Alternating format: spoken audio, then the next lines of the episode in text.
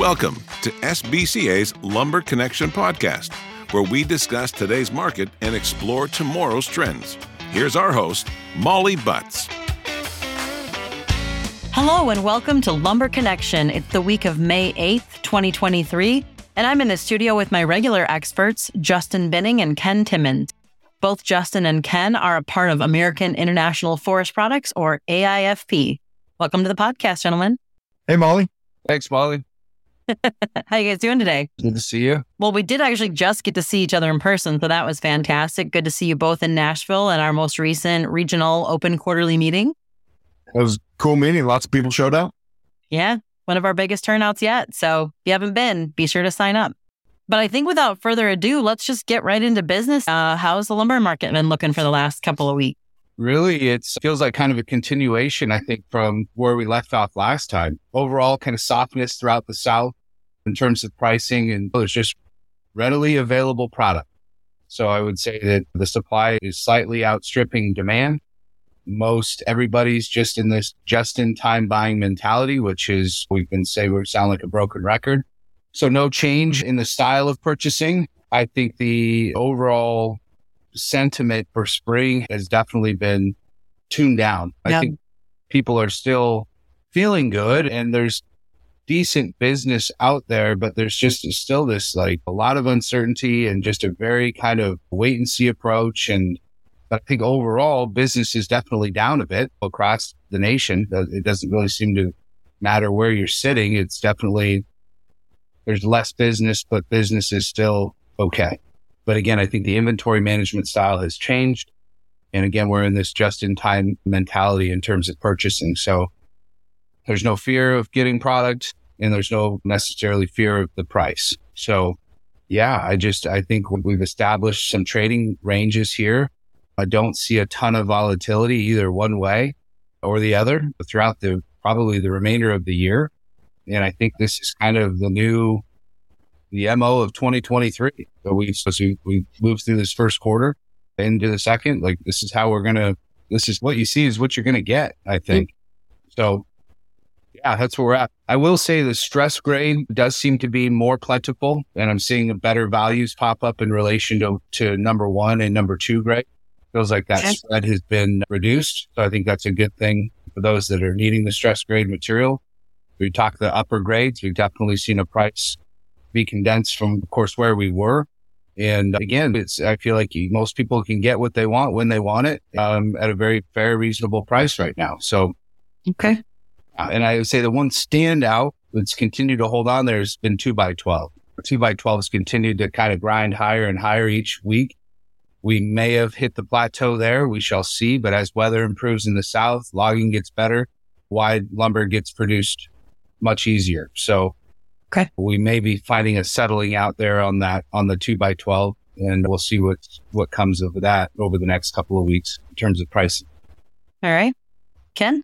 Here's my take, Molly. My whole thing lately, everything I'm focused on is all about mastering my morning routine, right? How do I make the day as perfect as I can before it even gets started? One thing that we do every day on the trading floor, there's how many of us are there, Davey? 44. 34 traders. Okay. Varying businesses, coast to coast, international trades. Every day at 630, we have a morning meeting where we talk trends, market info, opportunities, the whole show. And there's one word this morning that got used by three or four different traders speaking about the market. And that word was saturated.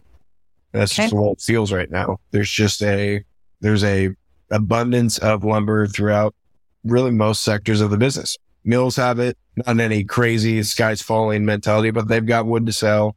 Customers are bare looking at the pavement in their yard. Reloads seem to be somewhat filled throughout the supply chain. Just, it's just a little saturated. And to Justin's point, business is good, but it's not emotionally euphoric, but business is good and it's out there. We've actually been trading pretty actively the last, I'd say five or six trading days. And personally, today has been a very active day throughout the West. Green species are trending up. California is waking up after that long, wet winter we had. That momentum is, is providing a little extra demand for dry species, which are in general kind of trending off gently. So not every product's moving in unison. There's lots of substituting going on, like we talked about a couple weeks ago before the OQM. but it's interesting. And I would just say, just like our morning meeting at 630 every day, saturated. So I did read something somewhere along the line in the last day or two that there was maybe a little less production coming out of Canada, but that doesn't seem to be striking fear in anybody. Do you guys have any comments on that? Yeah, no, it's, and that's kind of been the MO, right? I mean, it just, nothing seems to spook the herd, right? Whether, and you talk about there's 27 uncontrolled fires currently in the Alberta province. Oh, wow. Uh, and there's, Yeah. I don't know, another 80 that are quote unquote controlled, right? So, I mean, Canada is literally on fire. Not And what we want. Right. And, and the curtailment notice have, have really, again, there, there doesn't seem to be a catalyst that creating any sort of sense of urgency with getting the buyer out of the current mentality that they are in. And again, I think it's, I go back to what we came out of over the last few years, which is kind of this desensitization. It's like, if you could make that out of that, what are you going to be scared about now? So it's just, it's like, hey, we're going to manage our inventory a certain way. We're going to keep our cash in our pockets versus necessarily out on the yard. We're going to buy what we need to when we need it. And that's how we're going to, we're going to go about our business. And that's the mentality. And uh, with the current supply, where it is versus where we're at with home starts and multifamily business, again, it's just slightly outstripping that. So Right. there's no, I don't know what's going to change that or what, it, but right now that's where we're at. And I think for the foreseeable future, that's where we're going to be at. Again, we've got a lot of other economical factors that are at play that are also keeping Yes. people in that emotional state that, that are going to be very conservative with their purchasing. So Well, and I think it might have been about a year ago from here, or it may have been a little more than a year, but I'm not sure. We were talking about all of the additional mills that were planning to come online or addition to current mills that were coming online. I don't know that much of that is actually currently running, but do you think that may be having some impact on sort of less fear in the market since we have more board feet coming online or already there? it might have some factor. Ken can obviously speak out of the West, but I don't think much has changed out of the West. If you talk Washington and south through California, Yeah. I-5 corridor, what you see is what you get. Canada, we're going to continue to see less product out of Canada. And that's Yeah. going to be, that'll continue over the years, but there's not a lot more left to be lost. And you're going to continue to see a, a growth in the U.S. South. Tremendous growth. Yeah. Billions of feet over the next few years. And that is quietly happening, Molly, to your, your point. It's, but it's not necessarily advertised, right? It's not breaking news. It's going to make Random Lengths or the front page of Business Insider. It's just quietly kind of added. And even so, I've heard that there's some mills that have cut production quietly over the last couple of weeks due to where we're at in, in market And- conditions and overall pricing. Because the cost to manufacture and be profitable in the U.S. South, as I mentioned, I think last, last two weeks ago, has gone up tremendously over the last decade and to where they need to be profitable. It's a much bigger number than it used to be. And so again, we continue to add production at this pace we're at for building. Something's going to give uh, on the mill side. It has to, because a lot of these mills aren't going to, they just can't run for extended periods of time Yeah. unprofitably. Just doesn't work. Right. So Yeah. it'll be interesting to see how this shakes out. Now, obviously, if we get interest rates lower and where there's no fear of world war and inflation's down at 2% or 3% and gas prices are $3 a gallon or 250 That'd be lovely. we can shift momentum very quickly because the underlying need for housing has not changed. We've been talking about it for years now. It's no secret. We are underbuilt as a nation and Yeah. we've got a lot of people that need homes. Yeah. Unfortunately, the affordability factor is not there right now. It just isn't. So we get that under control. Gosh, no problem. We could be doing 2 million starts. Easy. Plus. That'd be nice, right? All right, I want to shift gears just a little bit here. We talk a lot about what's happening and, you know, what's going on. I have a more direct question to ask both of you. What's something you wish your buyers knew? What do you wish your buyers knew? How stressed out I am Yeah. every day. Yeah. How hard, how hard we're trying to help. Yeah, yeah. How, how I don't know. I wake up at 3 a.m. I mean, Well, they don't care because Yeah. they're up at three too. Yeah, exactly. up. But uh, oh no, I just meant waking up in the middle of the night thinking about lumber. That's a really good question, Molly. I would say I'm in varying degrees here because I'm very lucky and thankful to work with some remarkable people who are wildly considerate and good people. And I'm extremely thankful and I know they're listening and I love you guys. But I would say in general, I wish more customers understood that if you have someone that you trust and you can openly communicate information, it will provide a greater outcome for everybody. Right. Some people, for whatever reason, hide their cards and they're maybe uh, skeptical of sharing information, which is understandable. But really anyone that you can trust is going to try and do the best they can for you. And the more open and you can share, it's just going to save your company money in the long run, personally. The scope and scale of vendors use too, right? Yeah. I mean, I think a lot of people think, well, if I get 10 quotes, that's better.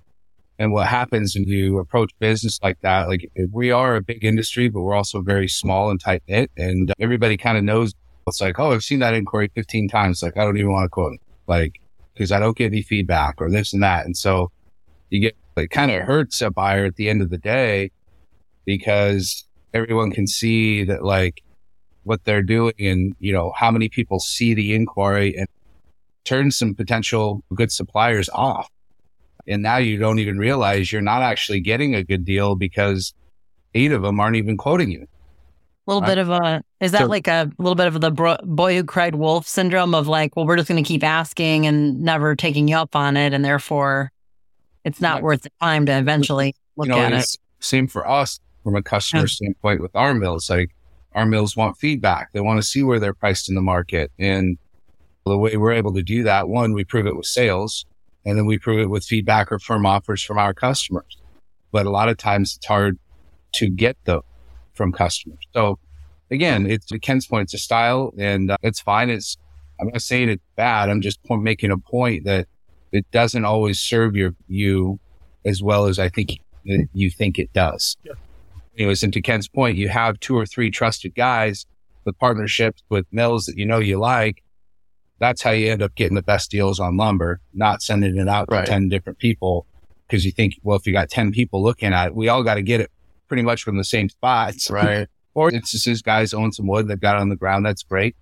But anyways, it, uh, I see it hurt more than it helps, I yeah. guess, in that situation. But yeah, this reminds me a lot of our conversation with Larry Dix at BCMC. I mean, I think he was very vocal about having that communication with your folks and trusting, having a trusted relationship. So I, this feels very familiar and I think good for us to reiterate again today. So I appreciate your answers on that. I mean, I would, you know, how much we love our customers. Ten touch on sure, that. Yeah. It's, yeah. yeah. I mean, especially what we went through and uh, this last three years with product availability and everybody's scratching and biting. It's yeah. nice to those relationships, good times, bad times, very meaningful to us in our industry and our business. So thank you to our listeners yeah. and customers. And if yeah. we're not doing business with a lot of you people that do listen, we're here if you need us and we're glad to shoot you straight. Yeah, I do. I appreciate our listeners too. I'm glad you guys have said that a couple times today. Actually, we had a couple folks come up to us at the OQM and say how much they appreciate the podcast and listen to you guys. Got some fans out there, so it was good to hear as well. And as I guess as we head off today, I just I think I'd love to give you guys a chance what can our component manufacturers look for in the next couple of weeks while we navigate this sort of new normal. I think the know again uh, I don't see a lot changing in terms of the trend. I will say on a historical average, when you look at some of the pricing on yellow pine in particular, we are getting down into some levels that have been pivot points. So I would take note of that. I also think we're getting close to some levels where mills have to make some decisions in terms of running. So that could affect obviously availability and product. Again, I don't see a ton of downside right now with where we're at with the majority of pricing lumber overall. And uh, yeah, I think it's again, harkening back to two weeks ago, it's a good time to, you can take advantage of some good deals. You can throw some offers out there, and have your guys work for you see the best you can buy it and, uh, and keep going. But uh, I also don't, wouldn't send a recommendation that you need to buy 120 days worth of lumber right now either. I think the, the way that lumber is being purchased, I think is, is working right now in the marketplace and it's keeping prices stable with limited volatility, which is what I think people have been hearkening and wanting for a long time. Yeah, it does feel there is a certain amount of stability going on right now. I was just having that conversation with my husband at lunchtime. So yeah. Ken? Well, I'd just say it's the macro market is out, the micro market is in, right? I think to Yeah. Ginger's point, we're not going to see any tidal wave in either direction of price trends. What we will see is quick moving markets that are smaller in magnitude and a lot of people on all sides of the ball, some level of confusion. I think uh, prices are in discovery mode and the only way to find them is to participate. So with that, I think people are going to be catching the market more often, small purchases, keeping kind of one toe in the water, making sure it doesn't get too cool or too hot. I don't expect many cannonballs, but to Justin's point, there's a lot of things going on right now with fires, with some mill curtailments where there are, this is the time of the year with the right factors where catalysts could appear. So make hay while the sun's shining. The sun gets really hot. Sometimes hay catches on fire. So Well, we are out of kind of normal rhythms, right? It's like we had kind of a, a early first quarter kind of run and we were expecting kind of a busier spring and we haven't had it. So maybe it's Yeah. late spring, early summer. Right. We see another push. non-traditional. Yeah. Right. Trend this year. Yeah. Yeah. All right. Well, I think that with that, we'll wrap up our episode for this week. Justin, Ken, thank you so much for your continued expertise and enthusiasm. As always, I've enjoyed our time together, I'll albeit brief, and look forward to the next installment of Lumber Connection. Us as well. Thanks for having Thanks, us. Molly. See you soon. Thanks, guys. This has been a Lumber Connection podcast by SBCA.